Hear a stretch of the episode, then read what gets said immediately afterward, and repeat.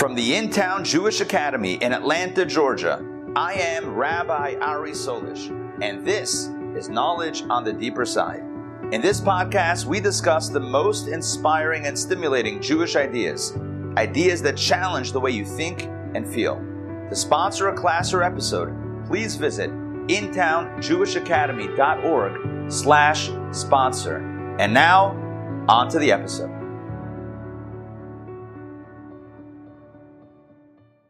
Friends, this is Daily Power Parsha. Today is Friday, May 13th. Oh, look at that.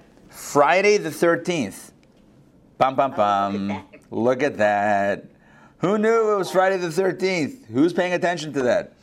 Um, okay, Friday the 13th, but to neutralize the faux effects, the not true effects of Friday the 13th, we are going to study Torah.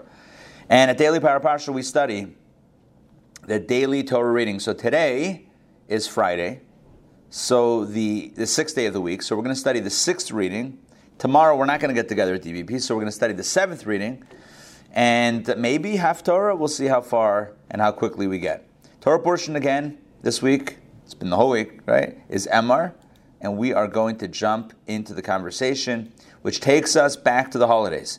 We last time we met, we did a little bit of a reverse order, but what we covered in totality was Passover the bringing of the Omer offering on the second day of Passover, the counting of the Omer for 49 days, the holiday that emerges on day number 50, which we know today as Shavuot, which literally means weeks, because it's the festival of counting the weeks. You count seven weeks, 49 days. Next day is, or that next night is a holiday. Then we talked about Rosh Hashanah and Yom Kippur. So now we're up to the final holiday, the final biblical holiday, which is Sukkot. Leviticus chapter 23, verse 33, we begin. And the Lord spoke to Moses, saying, Speak to the children of Israel, saying, On the 15th day of this seventh month is the festival of Sukkot. 15th day of the seventh month, which is Tishrei, that is the festival of Sukkot a seven day period to the Lord. It's a seven day holiday. In the diaspora, we have a little bit more, but in, in Israel, and, and originally it's a seven day holiday. On the first day, it's a holy occasion. You shall perform, you shall not perform any work of labor. This you find with the seven day holidays, where day one and day seven are holidays, but in the middle, it's, uh, it's also part of the holiday, but it's not as uh, sanctified as the as the as the bookends, and you are permitted to do work in those in, some level of work in the intermediate days. But on day one, the Torah says it's a holy occasion. You shall not perform any work of labor. For a seven day period, you shall bring a fire offering to the Lord. And on the eighth day, we said it's a seven day holiday. Well, apparently there's an eighth day. On the eighth day, it shall be a holy occasion for you and you shall bring a fire offering to the Lord. It is a day of detention. That doesn't sound good. Detention in school was always a punishment. But I'm going to explain in a moment. Is it, is it, it is a day of detention. You shall not perform any work of labor. What that means is Shmini Atzeres. It's the eighth day that is a day of detention, or maybe a better word is retention, or keeping one close to oneself. God says, We had a beautiful holiday season together. Rosh Hashanah, Yom Kippur, Sukkot. Can you change your flight? You ever have you ever have that conversation with a relative visiting? Can you change your flight? Can you push off your flight one more day? God says, "Give me one more day, one more day of detention. Let me hold you back. Let me hold you back for one more day. Don't go back to, to work. Don't go back to real life. Spend one more day in uh, spiritual connection in in bonding and connecting and, and, and enjoying each other's company, spend the day with me. Change your flight. And that's what Shmini Atzeret is, the last day of the holiday. Shmini Atzeret and Simchat Torah, that is what it's about. It's about a, a, an extra day for God. Listen, it happens, right? Family visits, and you're like, ah, you can't stay one more day. I got a flight. You can't push off the flight. Okay, it's not. God did it first. God did it first. It's in the Torah. It's the day of detention, day of. We'll see Rashi. It's a day of holding us back so we don't leave too quickly. Um, and it's born of love, obviously. These are, now the Torah kind of wraps up the holidays. These are God's appointed holy days that you shall designate them as holy occasions, on which to offer up a fire offering to the Lord, burnt offering, a meal offering, sacrifice and libations, the, require, the requirement of each day on its day. And these are the holidays, these are the appointed days, special days, and on each of these days, you need to bring the right offerings, the right sacrifices depending on the holiday, it's the, the whole formula is different. And this is apart, 38, apart from the Lord's Sabbaths. These are special days with special sacrifices aside from Shabbat and apart and aside from your gifts and apart or aside from all your vows and apart from all your donations that you give to the Lord. These are going to be holy uh, festivals or, or holidays in which you bring additional offerings outside of what you would bring on Shabbos, what you would promise or vow, what you would donate, etc. This is a separate conversation. But now we're back to Sukkot. You saw that we talked about Sukkot for a few verses, right? Then we kind of said, all right, these are the holidays. We wrapped it up, and then we're back to Sukkot. We go back to a very um, a deep dive into the final holiday. But on the 15th day of the seventh month, when you gather in the produce of the land, that's what happens in, uh, on and around Sukkot. It's a time of the gathering of the harvest. I'll explain that in a moment. So when you gather the produce of the land, you shall, you shall celebrate the festival of the Lord for a seven, seven day period. The first day shall be a rest day, and the eighth day shall be a rest day. I, I think I misspoke. I said one and seven. That's for Passover. Sukkot, it's one and eight. First day and eighth day are the special days that you don't do work on. And you shall take for yourself. Hold on, I may have wanted to say something here. Oh, yeah. Let me explain what it means to gather in the produce on and around, like around the time of the holiday of Sukkot. In ancient Israel, here's how it worked. Maybe even Israel today, I don't know. You have to consult with the, um, the local farmers. But basically, if you were growing wheat what you want is for the wheat to dry out in the field. So the first thing you have to do is you have to cut it when it becomes ripe. So when the wheat stalks and the wheat kernels, when those are ready, those are ready, you take your scythe and your sickle, whatever it is, you take your equipment and you cut down the stalks of wheat. However, you may not want to pull them into the into the house or into the silo or whatever it is, into the granary or to the mill yet. Why? Because cut wheat could use a little drying out in the field. When you leave it out in the field in the hot, you know, Israel sun, it really gets, it bakes, right? Not, I don't mean like bread bake, but it, it bakes in the sun. And thus it becomes, the kernels become very dry, which makes for great wheat. So they would leave the cut produce or the cut harvest, not produce, harvest in the field. And then when the rainy season was approaching, they would pull in everything from the field because drying season is over, the summer is over, it's time to bring in the stuff in the fall. Everything has to come in. That's why Sukkot, which is a fall time festival, is called the festival of, and we'll look at it inside in the actual verse. It's the festival when you gather in the produce of the land. So you cut it months ago, right? Months, a few months ago, you cut you cut the produce, you cut the the um, the stalks, the grains, whatever. You cut it, but now you gather it in. So that's how um, Sukkot. That's the agricultural significance of the holiday of Sukkot. It's the ingathering of the produce. Let's continue. And you shall take for yourselves on the first day, that's the first day of Sukkot, you should take the fruit of the hadar tree, we know that as the esrog, date palm fronds, we know that as the lulav, a branch of a braided tree, we know that as hadas or hadasim. and willows of the brook, we know those as aravos or aravot. And you shall rejoice before the Lord your God for a seven day period. V'samachta you shall rejoice. It's a mitzvah to be happy on Sukkot. It's a mitzvah to be happy all the time, but especially on Sukkot, You have like an extra, an extra boost, an extra dose of rejoicing. And you shall celebrate it as a festival to the Lord for seven days in the year. In other every year you have a seven day holiday called Sukkot. It is an eternal statute throughout your generations that you celebrate it in the seventh month. Seventh month, 15th of the, 15th of the month, for seven days, you celebrate Sukkot.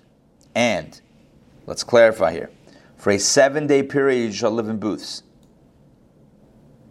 Seven days, and what are the booths? A sukkah. For seven days you should dwell, live in a sukkah. Every resident among the Israelites shall live in booths, live in a sukkah. In order that, and living means you do your activities in the sukkah. You eat, you drink, you entertain, you, you hang out, you schmooze. All of that happens on Sukkot in the sukkah. Why, why are we doing this? Why, why the sukkah? In order that your ensuing generation should know, your kids should know, that I had the children of Israel live in booths when I took them out of the land of Egypt, I am the Lord your God. When the Jewish people went out of Egypt, they went into the wilderness, into the desert. And what were the living conditions then? We think they had McMansions over there. You think they had, um, you know, like beautiful homes? No, they lived in simple huts with the cloud, clouds of glory protecting them. And so God says, I want you to recall this experience every year on Sukkot. Sukkot literally comes from the word sukkah, which is a booth a temporary structure. Build a temporary structure and then put yourself out there, literally out there in the elements for seven days, for a week. And that's going to remind you of the vulnerability that you embraced, that your ancestors embraced when they left Egypt. When they left Egypt, they didn't, they didn't, I mean, they did a lot of complaining also. But they weren't like, no, we need luxury accommodations. They went with the flow, right? And God protected them. And so, for all future generations, we build a sukkah. We put ourselves out there for seven days in order to remind ourselves of the protection of God over us and our dedication to follow God to our first apartment that really wasn't much of an apartment. It was just a little ramshackle situation. And Moses told the children of Israel these laws of the Lord's appointed holy days. God, uh, Moses transmitted all of these laws to us. All right, Rashi. Let's see if we can get some Rashi's here. Holy occasion. The expression, this expression mentioned in connection with Yom Kippur means that you are to sanctify the day through wearing clean garments and through prayer. That's when it talks about that vis-a-vis Yom Kippur. While this expression mentioned in connection with the other holy days means sanctify it with food and drink. In other words, what does it mean to, um, to keep the day holy? You know, what does that actually mean? That it's a holy occasion. So in Yom Kippur, it means wear clean clothes and pray, which is what we do. On other holidays, the typical holiday, the happy holiday, right? I don't, I mean like, happy holidays means something else in America, but like on a, on a day that's not Yom Kippur, on another holiday, so how do you um, mark it as a holy occasion? It means food and drink don't fast, right? Eat good food, drink good beverages, through wearing clean clothes, and through their own special prayers. Okay, let's continue. A day of detention. I mentioned this before. God says to Israel, I have detained you to remain with me. I don't let you go. I'm not letting you go. You're with me. This is analogous to a king who invited his sons to feast with him for a certain number of days. And when the time came for them to leave, he said, My sons, please stay with me just one more day, for it is difficult for me to part with you. Similarly, after the seven days of Sukkot, God detains Israel for one extra holy day. Like exactly what I told you. of the only difference is I told you example of a parent and a child. And here he uses a king and a child, but it's really the same. It's, it's just one example of that same phenomenon. And the phenomenon is, phenomenon is that here you have someone who's so in love with the other that they say, you know what, I can't, I can't see you go. I gotta, I gotta keep you one more day. And that is Shmini Atzeret, the day of detention. A second here, let's let Olia in. Okay, on that day, the Torah says you shall not do um, any work of labor, even such work that is considered labor for you, that if not done would cause a monetary loss, is prohibited. You still can't do it. I need to, I must, uh, business is riding on it, the deal. You can't do it. Um, you shall not perform. One may think that even during the intermediate days of the festival, work, work of labor is also prohibited. Scripture therefore says here it is a day of detention, i.e., only on this eighth day is work prohibited, and not on the preceding weekdays of the festival when such work, which if postponed would cause a monetary loss, is permitted. So on, on the intermediate days of the holiday, we are allowed to work, but ideally, only those types of work that need to be done now. Like if you could do a job later and it's not going to cause any harm or any or any problems, then do it. Then do it after the holiday. Um, don't do it on Chol But things that are pressing that you have to like you gotta gotta get done right now, then you're allowed to do it in the intermediate days, not on day one and day eight in the, the case of Sukkot, but in, in, the intermediate days you can do it. Okay. Now let's continue with verse 37. Um, burnt offering, meal offerings, the libation offering, okay, coming of each day, as specified in the book of Numbers, chapter 29. The requirement of each day on its day, but if the day passes, Rashi says, and the prescribed sacrifice for that day had not been offered, the sacrifice is canceled, i.e., can no longer be brought on a, on a later day. You cannot, like, bring it later. It just doesn't work. You can't bring, like, a paschal lamb like after Passover. It's just not. It's just a, at that point. It's just a lamb. It's not a Paschal lamb anymore. It's just you can't you can't bring a holiday offering after the holiday is over. It just doesn't doesn't work. Okay, let's continue.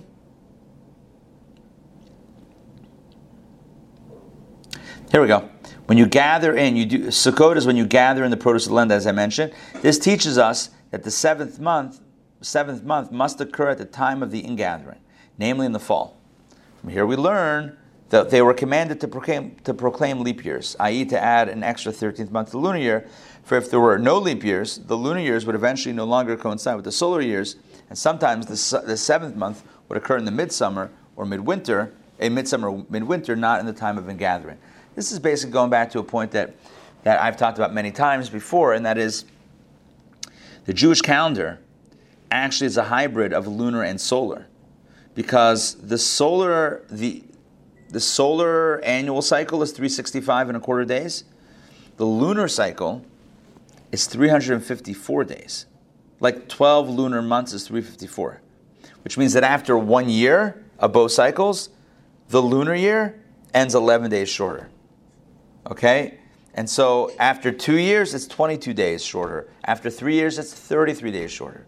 Which means that if the first, let's just say the first Sukkot ever, Let's say that Sukkot was September 1st. Let's just say September 1st was Sukkot. Year one. Year two, it's 11 days earlier. Now it's in August. Year three, it's 11 days earlier than that. Right? You're, after three years, it's now a month. Instead of September 1st, it's now like end, it's 33 days up, it's now end of July.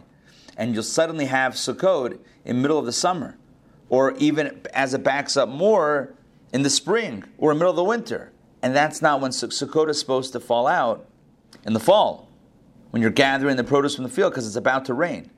So that's why the Jewish calendar has to include the summer seasons, not the summer, the, the, the solar seasons, the seasons that are, go according to the cycle of the sun and therefore, we add every two or three years, we add an extra month of Adar, Adar Sheni, second Adar, in order to keep those two calendars somewhat reconciled and keep the holidays in their appointed agricultural seasons. Okay, back inside.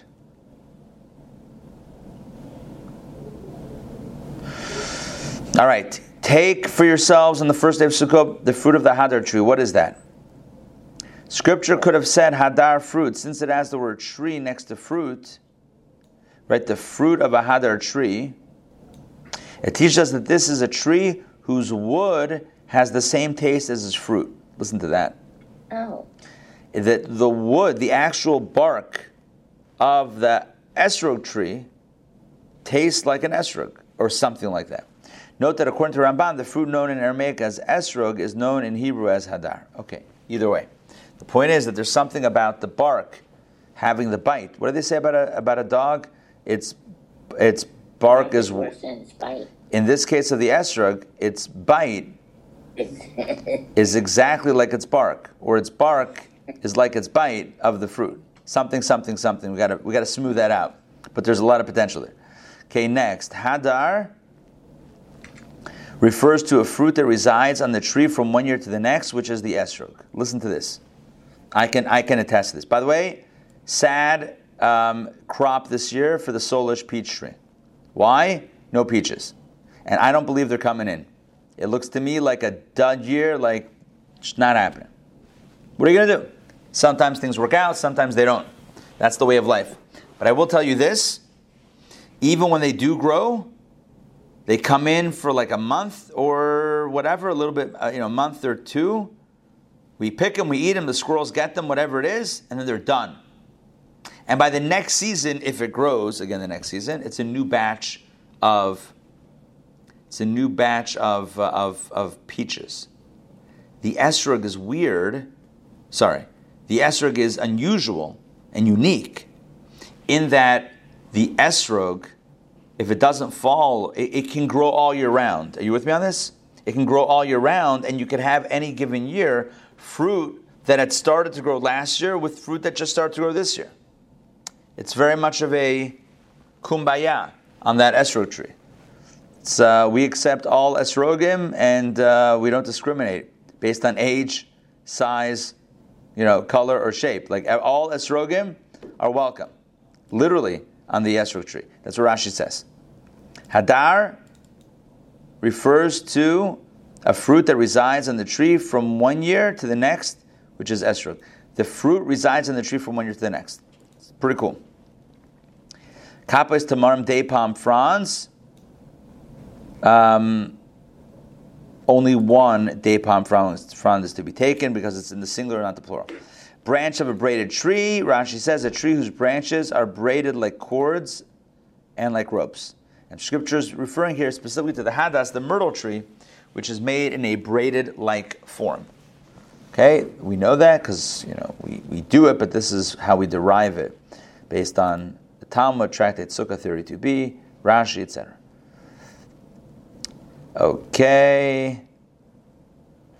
Why should we live in Sukkot, in, in huts or booths on, on the holiday called Sukkot? in order that your ensuing gener- soon generation should know that I had the children of Israel live in booths when I took them out of the land of Egypt. What does that mean? Rashi says, not literal booths, right? Booths, not literal, but these were rather the clouds of glory with which God en- uh, enveloped the Jewish people in the desert, forming a protective shelter for them against wild beasts and enemies. So God protected them with the clouds of glory, and to commemorate that protection, so we protect our, we we surround ourselves with a sukkah which also serves a little bit as protection. And of course, we, uh, we look up to the sky, we look up to God.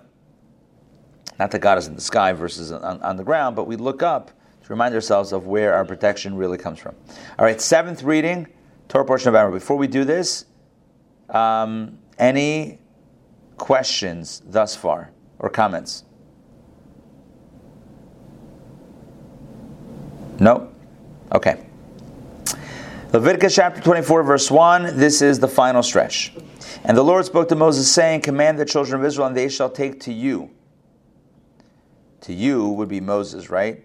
God says to Moses, Tell the people that they should take to you, sounds like that's you, Moses, pure olive oil, crushed for lighting, to kindle the lamps continuously. We're going to need oil. We're going to need olive oil. So the, the God says, Put out the call to the people and let them bring to you pure olive oil. Outside the dividing curtain of the testimony in the tent of meeting, Aaron shall set it up before the Lord. The, before the Lord, the, this is the menorah, referring to the menorah. Um, he should set up the menorah from evening to morning continually. This shall be an eternal statute for your generations. We discussed this before. There was one miracle lamp on the menorah. They filled up the, the, the, the cups, the oil lamps, the cups with the identical amount of oil. And yet one of them managed to burn essentially 24 hours until it was time to, to light it again. They used to light it in the afternoon toward evening, like late afternoon. They had a seven, remember, the temple menorah was not eight or nine branched, it was seven branched. And they would light it, the, the priest would light it every single day in the afternoon, like late, late afternoon. And by the next day, when he was going to light it, you know, fill it up and light it again, there was one lamp still burning. He would actually put it out, and then right before he kindled it again. So it was essentially a um, a lamp that burned from evening to morning and continually. Like most of them burned through the night from evening to morning, but one burned continuously. This shall be an eternal statute for your generations. By the way, eternal statute for your generations usually means a mitzvah that we can do today. Well, we can't light the temple menorah today, but we can light the Hanukkah menorah today. So we have some menorah commemoration, indeed, eternally for all your generations. Even till today, we are dabbling in menorah. I'm not saying it's the same thing, it's not. But it's somewhat harkens back to the menorah experience. Upon the pure menorah he shall set up the lamps before the Lord continually. And you shall take fine flour and bake it into twelve loaves. Each loaf shall be made from two tenths of an ephah flour. And you place them in two sacks, two stacks. Stack, two stacks of six. Twelve loaves total, vertical stacks. Uh, you should place them in two stacks, six in each stack, upon the pure table before the Lord. Remember, there was a table, and inside the, the holies, the Kodesh, were three items the menorah, we spoke about, spoke about that, the shulchan, which we're speaking about right now, the showbread table, and the the mizbeach hazav, the golden altar where they burned incense. So we just spoke about the menorah. Now we're speaking about the table. On the table, you put six stacks of loaves, and you shall place pure frankincense along each stack. And it shall be a reminder for the bread, a fire offering to the Lord. This is a gift to God. Each and every Shabbat day, he shall set it up the, the loaves of bread on the show table, uh, on the show table. He shall set it up before the Lord to be there continuously. Continuously means all week, same bread all week until it's swapped out the next Shabbat with new loaves. From the children of Israel, an eternal covenant, something very special about this bread ritual, 12 loaf of bread ritual.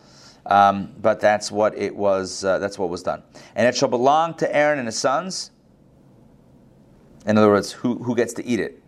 After the week is done, and when they replace it with new loaves, who's eating it? The Kohanim, the priests. Belong to Aaron and his sons, and they shall eat it in, in a holy place. For it is holy of holies for him. Among the fire offerings of the Lord in eternal statute, you have to eat it in a holy place, and of course, you have to be in a, in a state of ritual purity. If the Kohen is not pure, he cannot eat from these loaves of showbread that were in the temple for a week. Now, we're going to stop by verse 10 for a moment because that starts a new story, a very interesting story. But first, I want to make sure that we're all on board on the same page with the loaves. There were 12 loaves. They got placed there every Shabbat by the shift of Kohanim that were beginning their shift on Shabbat. Well, as this shift began, another one was ending. And so what they would do is they would divide up between the incoming and the outgoing, they would divide up the old 12 loaves amongst the Kohanim. And then the Kohanim would eat it, and the new loaves were out, and everything was fine. In fact, it's interesting because the Torah mentions so many times, and I'm sure you noticed it, that the showbread should be there on the table c- continuously or continually, even though they had to replace it. So, how do you replace it? The moment you, let's be very, very simple here. If you have a table, kitchen table, with a loaf of bread on it, and you remove the loaf of bread and put on another loaf of bread, well, for a moment in time, there was no bread on the table. So then it's not there continually. So how'd they do it? If they took off the previous bread, they had racks, right? You've, we've seen the picture before. They have racks that had six shelves. So if you take off the loaf and then put in a new one, well, for a, mo- a fragment of time, the loaf, the, the bread wasn't there, and it's not continually. So what they do? Listen to this they would take, like, imagine like a loaf pan, like literally, like imagine like a rectangular loaf pan in a rack, yeah, sitting in a rack. They would take the new one and push the old one off. You with me? They would take the new one and slide it. Like, here's the old one, here's the new one. They would slide it so there was never a time where there was no bread. So the, old, as the old one moves out, the new one is coming in. And then it's there, it's in position. That's how they would do it. They would literally slide it with the other loaf. Why? To fulfill the idea that it should be there continually. All right, back inside. Let's take a look at some Rashis. Okay? Because we're from verse 10, we get to a story that closes out the Torah portion, but we don't want to get there yet before we do Rashis. Um, okay, let's talk about the oil. Let's talk about the oil. Pure olive oil. Rashi clarifies. Three, ga- three grades of oil are extracted from an olive. Just so you know, there are three levels of olive oil. The first drop of oil that the olive issues after crushing it is called zach, pure. The initial press is called pure oil, and that is used for the menorah. The second and third oils from subsequent pressing that result from grinding, sorry, you actually, you, those are used for the meal offerings. The meal offerings came along with oil.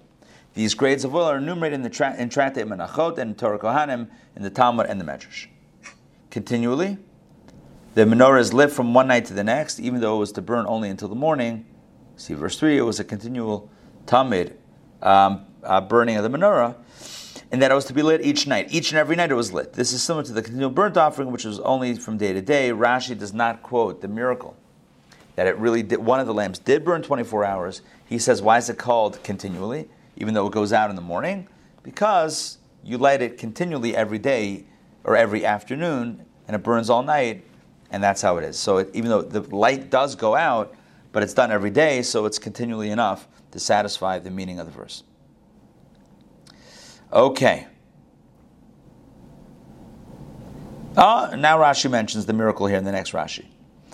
Okay, the dividing curtain of the, of the testimony, which was situated in front of the ark, which was called the testimony ha'edus.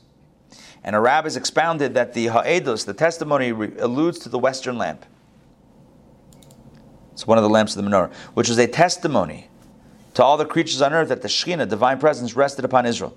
For the Kohen Gadol, the high priest, would place into it the same amount of oil he placed into the other lamps, and he would begin the kindling, and with it he would, and from it he would begin the kindling, and with it he would finish the, the cleaning, since it continued to burn miraculously until the following evening. That was the miracle. The, the western lamp, it's called the western lamp, the western, that one lamp had the same amount of oil as all the other ones, and yet burned way longer. They all went out by the morning. This one went to the, to the till, till it was time to light the menorah again in that late afternoon, early evening time period. he shall set it up from evening to morning, in other words, in such a way that it has enough oil to burn for the entire night. And our sages estimated how much, how much oil, half a log, for each lamp.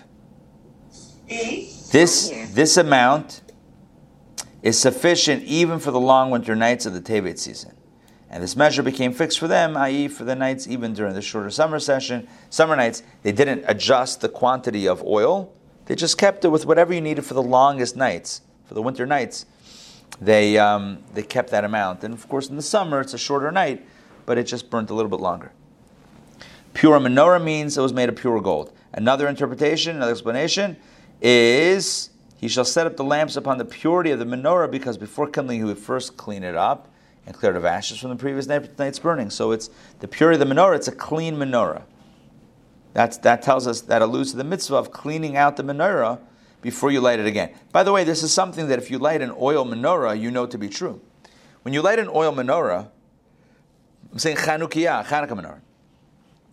So the cups get oily, and the wicks get um, it's like you get charred pieces of wick that are floating around.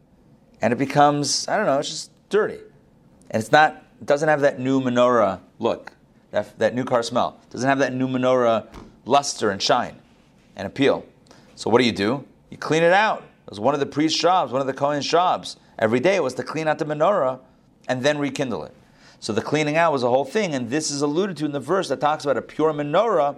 Make sure it looks pure, make sure it looks nice and clean and sparkly before you light it that next evening. Now we're talking about the showbread. Place them in two stacks. Rashi, six loaves in one stack upon the pure table. uh, the table pure gold. Another explanation upon the top surface of the table, the loaves of bread were thin and fragile. Therefore, in order to prevent them from cracking when stacked upon each other, sep- and this I mentioned before, separating racks supported each loaf, except for the very bottom loaf in each stack, which must directly which must rest directly upon the surface of the table without any rack intervening between the loaf and the table surface, so that the rack should not intervene and raise the bottom loaf of bread in each stack from direct contact with the surface of the table. I feel like it says it three times there, but it's fairly simple. What they did was, the breads were very delicate. You could not stack the breads on top of each other directly. They would crush, they would break each other. Six loaves creates a lot of weight, and that would just mess up the breads. So they had a rack system you know, like a baker's rack situation, they had a rack. And with compartments. One, and, and they were side by side, right? Because two stacks. One, two, three, four, five, six. It was great. The bottom one, the bottom loaf, rested on the table itself. So the rack scaffolding started from above that first loaf. So the first, the bottom loaf, so first loaf, the bottom loaf, two loaves, had to touch the table, and from there they had the rack system. All right. Back inside. Is that the dessert you were talking about? At the beginning? With the stacks of chocolate? What did I mention about the chocolate? Sorry? No, you, you had mentioned a dessert that was on Chabad.org. I don't know if that Oh, yeah, yeah, yeah. No, no, no, no. That was just for the sukkah. Okay. No, no, no, no. No, that was just for a hut which was I don't know. I'm, I'm not gonna lie. I didn't look up. I didn't click on that web page. But from the image, it looked a bit basic. Now, basic is good for little kids. I'm just saying that if you want to like, if you're having like guests over the Shabbat and you want to do like a nice elegant dessert afterwards, you know, together with wine, I don't know that you want to, you know, slam slammo jammo together a bunch of chocolate covered wafers and just like do a little twirly twirl of green sour sticks on top. I just, I feel like you're going to go a little bit more high end on that like a little bit more creative. Um, in like Hebrew school, what we would do with the kids, and again, I'm not necessarily saying this is a good thing, just saying this was a thing. Take graham crackers, use a little marshmallow fluff as the cement. Are you with me on marshmallow fluff? You know that white stuff, very sticky, right? Somewhat of an adhesive. I'm pretty sure Elmer's glue and marshmallow fluff. Think about it, made by the same people, slightly different flavoring, toxic, not toxic. Okay, so that was a joke, by the way. And marshmallow fluff, you would marshmallow fluff the sides of the of the of the of the graham crackers, stick them together, make a nice as large sook as you wish, depending on how many graham crackers you wish to expend. And then on top, we would put, you know, those um, like thin pretzel sticks, not the big rods, but like the thin pretzel sticks. You lay those guys across. That looks like bamboo. You want to get even more decorative then yeah, you got to go to greenery. Find some green situational candy. Find something that's like you know, like sour sticks. Classic winner. My favorite. I always say this. My favorite schach of all time, without question, is the palm tree. Is the palm frond. Amazing. My gosh, easiest sukkah I ever built was in Miami. Oh, it's fantastic. Cut those palm fronds down, or got someone to cut them for you. They're like not the whole palm branch. Don't give me a whole. Don't give me a tree. I'm not throwing a tree up there, but just the front, just like the green part, the wide green part, before it like goes, before it like frays out, still closed up. You throw those bad boys on top. You just like frisbee them. You're done. You're done. I mean, you gotta obviously you have to have like a support system of like other wood kind of crisscrossing so that these guys don't fall through onto some poor unsuspecting sukkah dweller's head. But once you have that scaffolding then boom, you're good to go with, uh, with that schach. All right, but I digress. And I also want to point out that good luck finding palm tree, palm frond, palm tree frond like candy for your candy sukkah. So you may need to go, you may need to bite the bullet and go with um, the sour sticks. Listen, no one ever said it's easy to make uh, parsha desserts, but it's worth it. Someone said at some point, okay, back inside. Um, you shall place pure frankincense along each stack. Rashi says, alongside each of the two stacks is frankincense. According to. Fine. There are two bowls of frankincense, each bowl containing a fistful of the frankincense. There you go. a reminder of the bread, because nothing of the bread itself was offered to the Most High on the altar. None of the bread was actually ever put on the altar. I, I told you what happened with the bread, right? It sat there for a week, and then they pushed it off with the new loaves, and then the priest, the Kohanim, ate it. It never went to the altar as an offering to God. It was eaten by the, it was eaten by the Kohen. So nothing was for God. No, he says no. Rather, the frankincense was burned when they removed it every Shabbos. In other words, the frank there's the loaves of six, 12 loaves of bread, two stacks, and little bowls of frankincense, the spice. So they, they, they, they burned the spice on the altar, and that causes, thus the frankincense was a reminder for the bread by which it is remembered above, like the fistful of flour and oil, which is a reminder for the meal offering. Okay. All right, now we're up to the story. This is going to close out the Torah portion. Here we go. Verse number 10. Now, the son of an, Isra- of an Israelite woman, and he was the son of an Egyptian man. So basically, this was the child of a Jewish woman and Egyptian man. Um, the Egyptian man was the guy.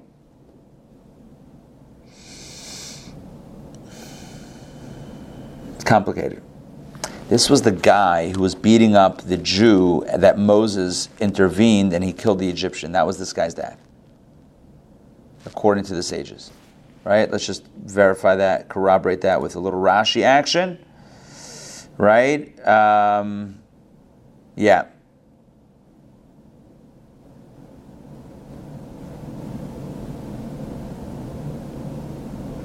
The Egyptian man, the Egyptian whom Moses had slain. This was the guy that Moses killed. What happened? Basically, this Egyptian guy had his eyes on a Jewish woman who was married. And so he um, he was beating up the husband because he wanted the wife.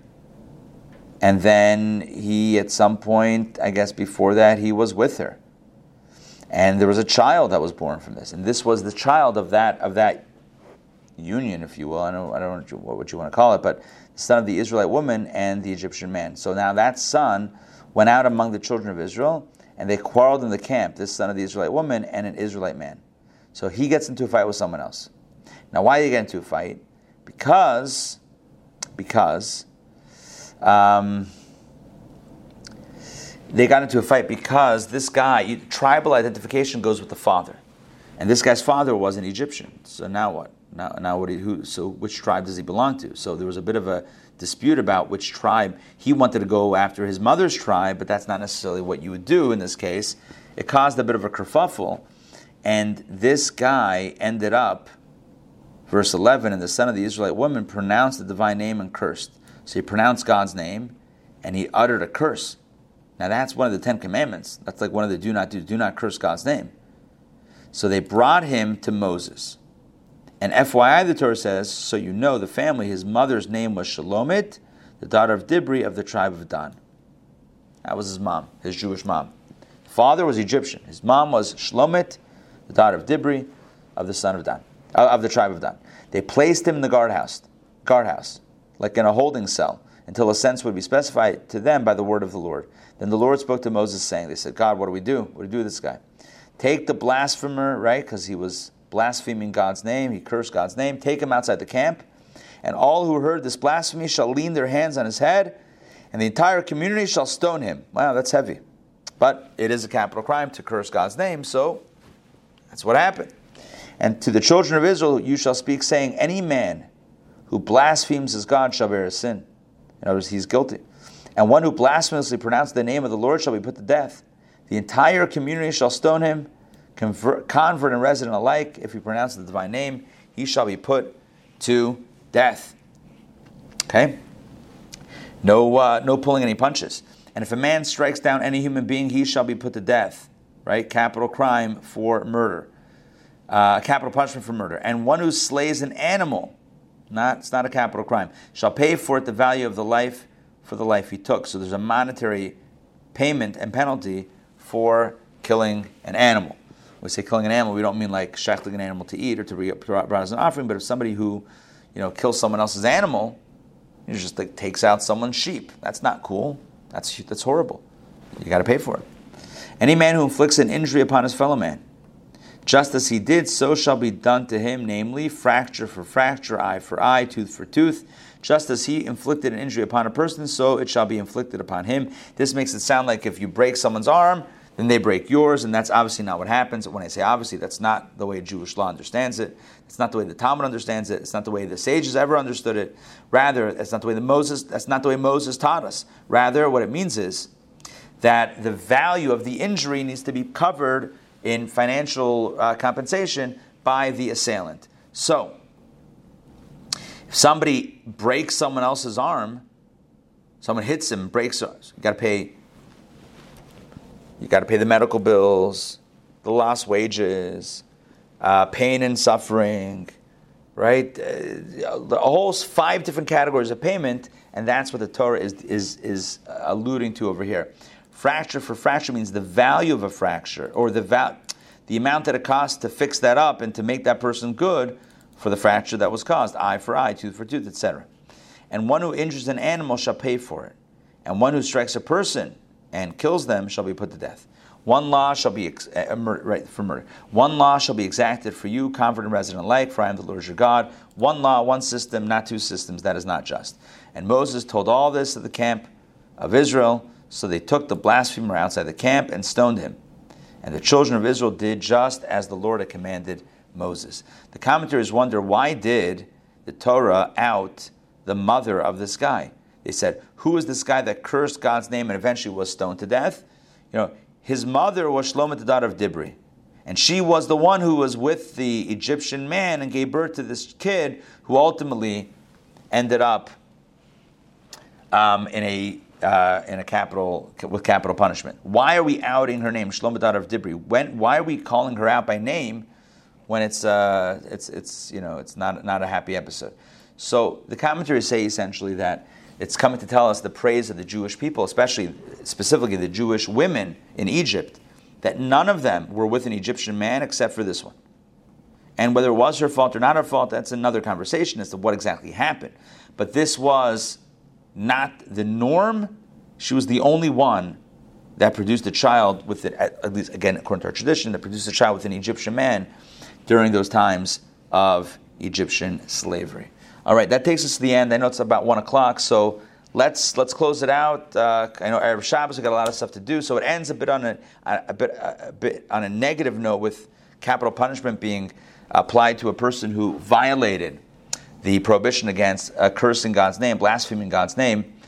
But uh, maybe we'll go back to the notion of the bread and the showbread.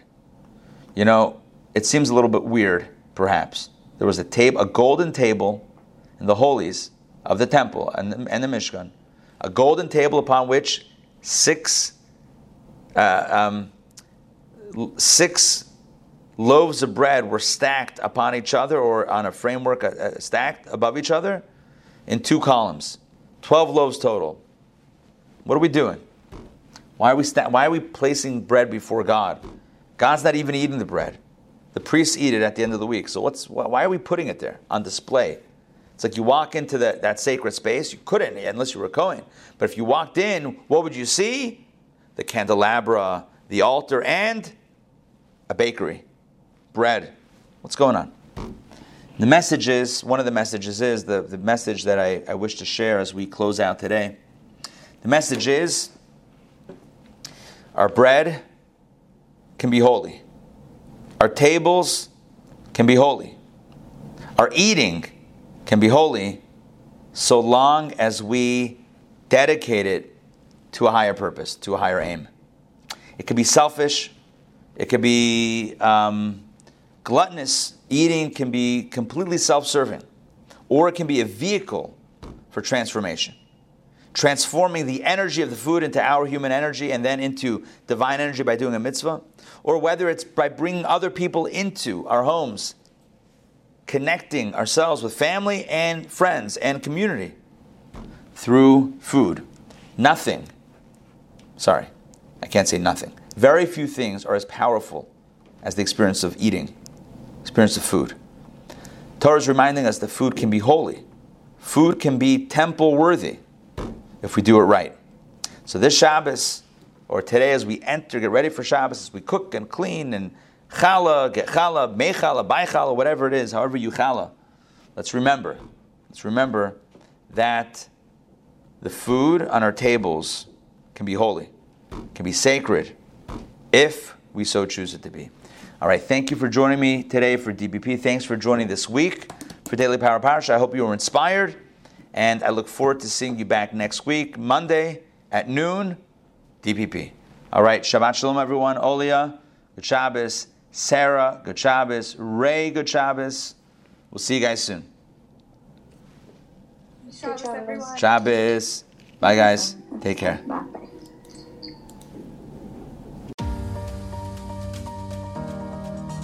Thank you for listening. I hope you enjoyed today's episode. As always, you can find us online at intownjewishacademy.org and on YouTube at Intown Jewish Academy. New episodes of the podcast come out a few times a week. If you don't want to miss a single episode, then hit the subscribe button.